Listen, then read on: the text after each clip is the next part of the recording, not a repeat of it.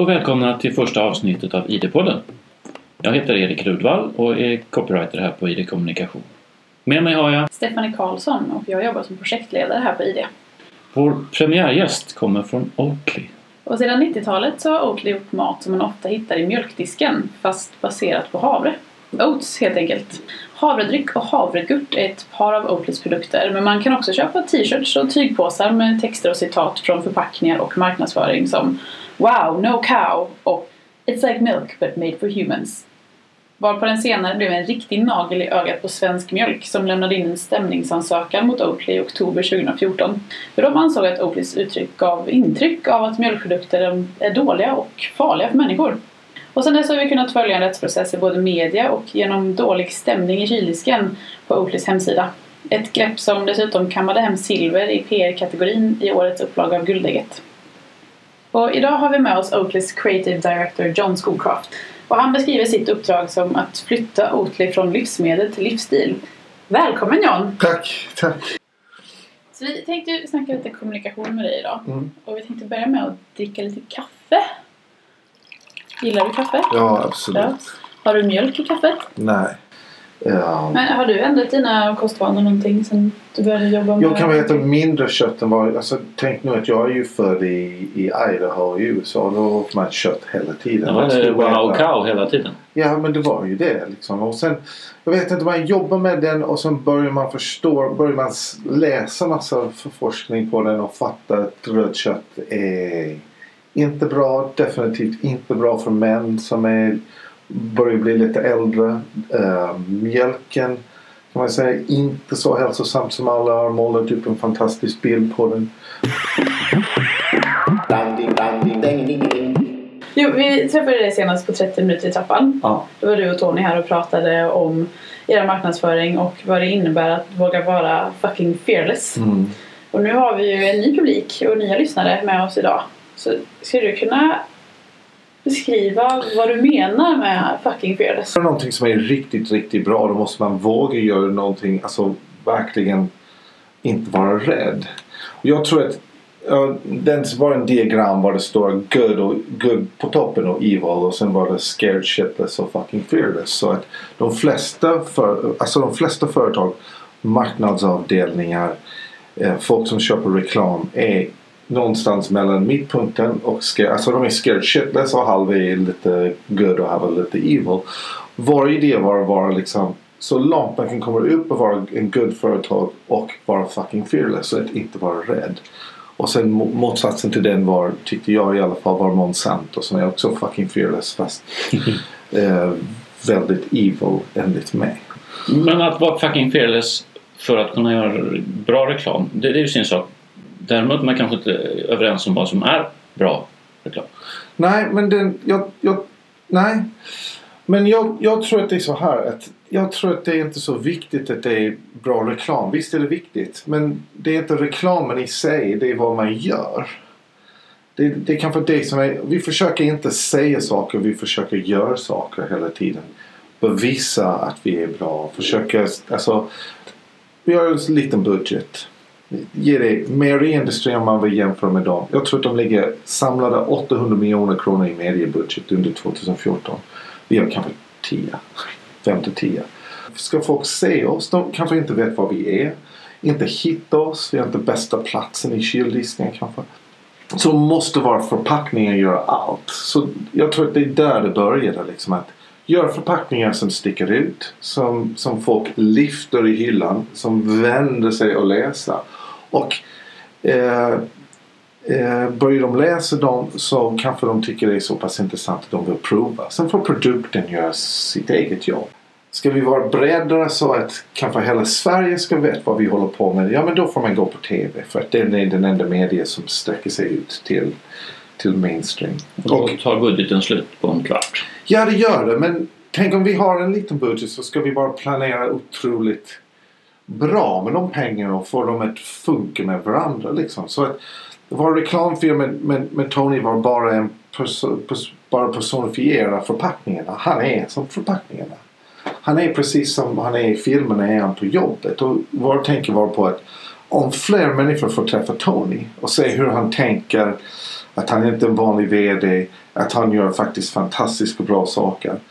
Eh, och han gör det, han brinner för vad han gör. Så kommer de att gilla oss. Och sen kommer de att prova produkten. Och sen får produkten göra sitt. Annars så funkar det inte. Så det är produkten som kanske är, är viktigaste. Liksom. Och då kan, man, då kan man säga att när folk väl provar produkterna så gillar de dem. Finns det någon, någon risk med att eh, Tony är produkten och produkten är Tony? Ja, på lång sikt men inte på i början. Liksom. Det var bara en kampanj som... Tony är en superprivat person. Han gillade inte, han tyckte inte om den idén. Han satte upp ett mål att vi, allt vi gör måste vara world class. Och sen när vi kom med den här idén så kunde han inte stoppa den för att han sa att det ska vara world class och då får han spela med. Liksom. Största risken av allt togs styrelsen när de anställde Tony. Det är de som är modiga. De tog någon som inte var från branschen överhuvudtaget. Vet du hur de resonerade när de gjorde det? De tänkte nu får vi göra en förändring i det här. Vi ska inte ha någon från matindustrin. Den här styrelsen har verkligen uh, verkligen tagit en risk med första grejen. Nu har vi bara levererat på det. Vi bara får en, en, ett frikort att jobba som man ska jobba. Men om man kopplar tillbaka det till att prata om fucking fearless. Är det ni som beställare, ni på Oatly som driver mest åt liksom att våga? Eller är det er byrå? Eller är det liksom någon slags symbios? Gasa, bromsa? Definitivt symbios men det är inte så mycket bromsa. Vilken roll har då kommunikationen för framgången? Egentligen är det produkten som är viktigt. Så den, den, jag kanske låter lite flummigt men det är liksom att vi måste få folk att upptäcka vad vi gör. Då är det jätteviktigt. Så det var väldigt viktigt i den här. Men den målgruppen är de som är beredda att förändra sin livsstil? Ja. Och därmed väldigt mycket en yngre del av befolkningen? eller? Ja. Absolut. Det handlar ju ofta om, om timing, att man kan ha världens bästa produkt men att timingen inte stämmer. Och som det är nu så bryr vi oss ju mer om mat och kost och livsstil än vad vi någonsin har gjort. Man pratar om olika trender och ja, laktos och gluten och allt möjligt. Det är en timing issue för oss, absolut. Den, den, det är den första grejen. När vi, vi satt och skrev en helt strategi på det här i de första 30, 30 dagarna. Tony började och sen började jag liksom utanför företaget. Vi började liksom försöka få en plattform på det där. Och det var ju precis det. Vi är relevant nu finally liksom. Hur passar sponsringen av Way Out West in i den här resonemanget? Ja men jag, jag tror det är fantastiskt. Vi sponsrade Way Out West förra året. Vi var ganska okända. Vi, vet, vi ändrade våra förpackningar totalt. Folk inte kände igen oss. Så att, och sen gick vi dit och det är ju helt perfekt. Målgruppen den var ju eh, växtbaserad och så köttfri sedan tidigare. Det är därför det passar in oss direkt. Jag har förflutet att jobba mycket med Carlsberg i globalt och jobba med deras sponsorship. Så jag, jag försöker alltid när man går in och sponsrar någonting så ska man försöka förbättra den. Man ska bidra till själva eventen. Man ska inte bara sätta sin logo på den och försöka att alla kommer tycka att folk ska gilla oss bara för att vi sätter vår logo. Liksom. Ska vi vara med i Way Out West ska vi försöka se till att den blir en bättre festival. Oavsett vad vi gör. Ehm, Och kan vi få lite uppmärksamhet på kuppen så gör det inte ont. Nej men det är, det är klart. För oss var det så här att eh, jättebra. Way Out West är mjölkfri. Jättebra. Men kan vi ta det ännu större? Kan vi, göra, kan vi försöka göra hela Göteborg Mm. eh, mjölkfri? Och det är det som kanske är, det är kanske lite dum faktiskt. Att tro att man kan göra hela Göteborg mjölkfri. Vi tror inte det. Och då har ni ju tagit, dragit igång det 72. 70, Timmar. 72 timmar eller 72 hours.se liksom. Mm. Och meningen var att folk får gå ändå för att prova. Det är 72 timmar. Det är inte dricka mjölk i 72 timmar. Det är inte begär så mycket. Så kan de testa den. De kan testa havredryck under tiden. Och se om de gillar det istället. Och sen kan vi mäta den här carbon savings. Och meningen var att Tony skulle leverera den tillbaka till Göteborgs stad på något sätt. Jag vet inte riktigt hur vi ska göra det. Man, får, man, kan inte ta, man ska inte ta allting så, så allvarligt. Liksom. Den, den är, det är bara, vi vill bara få folk att tänka om. Utan att försöka säga nu måste jag ändra hela mitt liv. Och jag kan inte göra det. Bara prova liksom. Se, fan ät en sallad. Det är faktiskt gott om man gör en gott sallad. Det är inte så farligt. Man kan ju fak- faktiskt äta någonting som är grönt. Hade ni någonsin kunnat förutspå eller hade ni någonstans planerat det här med svensk mjölk? Att det skulle hända eller att risken fanns? Och var ni förberedda? Eh, nej. Vi var faktiskt väldigt noggranna att inte bli stämda av svensk mjölk för att du vet den är det är en gigant, alltså det är ju miljoner, miljoner, miljoner kronor. Vi får ju ställa om allting. Liksom. De kan ju sätta stopp på alla produkter vi har. Det kan ju vara tiotals, hundratals, jag vet inte. Det vet advokaterna, de har räknat på det. Men det är ju jättemycket pengar. Det vill man inte sätta på sig själv när man är ett litet företag. Så det var inte här, eh, frågan om att liksom vara lillebror som står och sparkar storbror storebror på smalbenen bara för att det är roligt? Nej, inte... inte alltså det kan vara... Det kan vara man kan tro att det är lockande att göra det. Och nu i hindsight så kan man säga att det har varit väldigt positivt för oss. För att de var ganska arroganta och bara tyckte nej men de får inte göra det. Och sen ska de slå oss liksom med en, med en las ut. Men, men saken var att vi var väldigt noggranna att gå igenom all, allting. Och se till att vi inte att vi inte ljuger om någonting. Att vi talar sanning till 100%. Jag tror inte det handlar om det. Jag tror att det handlar mer om att de märker att man växer. De vill ju försöka stoppa den. De vill försöka stoppa de här grejerna. De kände sig träffad. Men det är klart de känner sig träffad. Eh, mjölk, alltså kos mjölk är inte för människor. Biologisk. Fråga vilken vetenskapsman du vill. Liksom. Den är till kalvar. Sen är det liksom kaxigt. Jobbigt. Roligt skrivet. Inte tråkig text som alla andra företag gör i matindustri. Liksom astråkig text som ska vara jättebra. Vdn ska godkänna. Det här skulle vara intressant att läsa. Vi tänkte att vi plockar bort logon från den. Kommer folk att läsa den då? Är det så, så bra att folk vill läsa den om det inte finns en logo för att de är tvungna? Så den är en test vi gör på allting. Liksom bara för att logos är skittråkiga och bara en symbol för att den är en dålig idé oftast. Jag pratade med en kompis idag och berättade att vi skulle träffa dig och intervjua dig. Och då sa hon så här, du måste fråga. Vem är det som dricker deras pärondryck? Gillar, hon gillar inte det. Nej, hon gillar inte den. Måste jag, tycker- säga, att jag tycker det är jättegod. Och då har vi ju Ja. målgruppen Jag här. var borta under julen. Och när jag kom tillbaka till julen så var det Mäster Livs här nere. Och den, våra produkter var slutsålda. I, I en tid när vi började öka försäljning så kunde man inte få tag i våra produkter. Så att vi skulle säkert ha ökat ännu mer under hösten om produkten fanns på hyllan. För att den beställningsprocessen är att de beställer enligt vad de har sålt tidigare. Så det tar lite tid. När de kommer in på Mäster Livs då är det slutsålt överallt. Förutom att det finns två rader med päron. Och ingen hade rört den. Så vi, vi, vi hade tänkt att göra en stor kampanj på att fråga varför ingen gillar våra pärondryck. Liksom.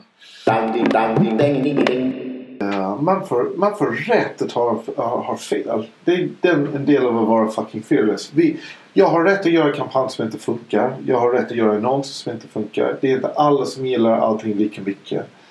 Ehm, så att, och det, vi har ju rätt att göra produkter som kanske inte blir storsäljare. Frågan är att man hela tiden utvecklar och försöker hitta de som är storsäljare.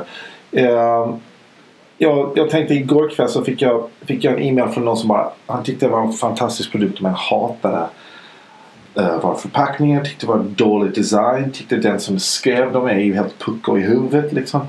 Och då skrev jag en liten smartass replik tillbaka liksom att ja, jag sparkar byrån och jag sparkar mig själv men jag har ju fan barn så att jag måste ju jobba. Men jag ska säga till Tony att, att du tycker att jag ska bo under en sten eller någonting. Och han var så jävla rolig så vi bara fram och tillbaka några gånger liksom att att eh, uh, kaxigt, jag förstår, jag förstår men fy jävla fula förpackningar.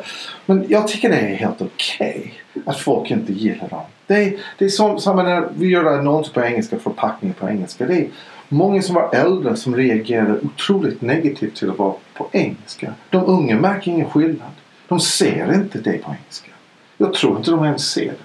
Men andra vill inte ha förändring i sitt liv. Vill, vill ha det liksom Så då, då tror jag att man, man kan inte lyssna hela tiden till alla. Om man måste vara, man kan inte testa sig fram till en bra produkt. Alltså tänk att vi har också gått ut med engelska förpackning i Spanien. Där pratar man inte engelska överhuvudtaget. Tyskland. Såklart negativ reaktion från alla experter i alla marknader. Vad händer? Ja, då ser du en... Det finns folk som tycker det är tusen gånger bättre det är på engelska.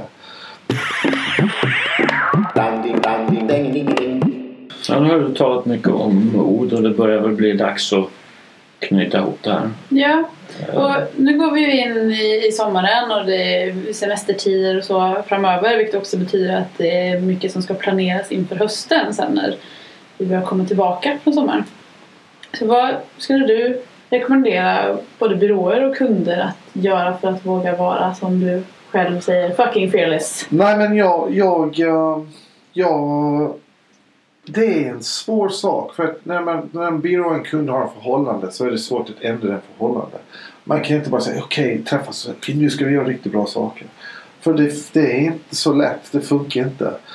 Uh, man måste, jag, jag, tror att det, jag tror att ska man göra riktigt bra saker får man lägga ner alla marknadsavdelningar. Stänga. Och sen får man se till att man har duktiga folk som kan utveckla bra kommunikation med byråerna och flytta byråerna in i företaget. Börja jobba på de lösningarna istället. Klart du måste ha en marknadsavdelning. Men du kan ha en marknadsavdelning som ser till att allt företaget gör blir bra.